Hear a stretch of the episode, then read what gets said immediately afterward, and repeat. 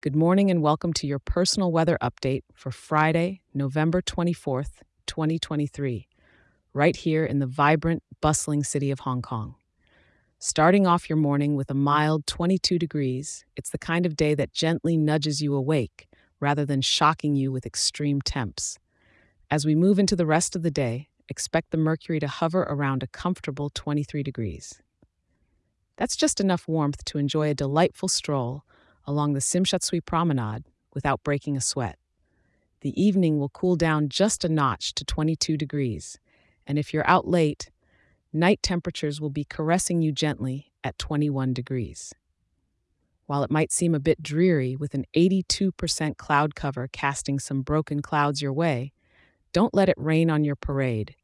Figuratively speaking, of course, since there's no actual rain in the forecast.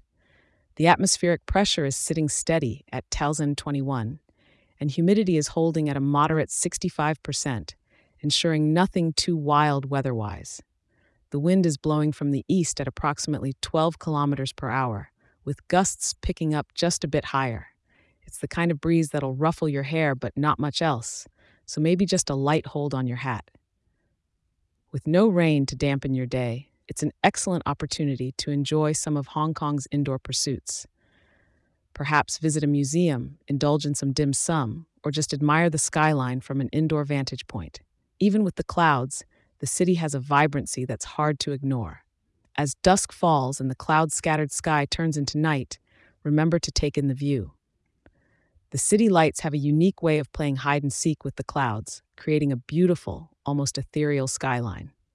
Thanks for tuning in, and I hope this report adds a small ray of sunshine to your day, regardless of the clouds. Remember to check back in tomorrow.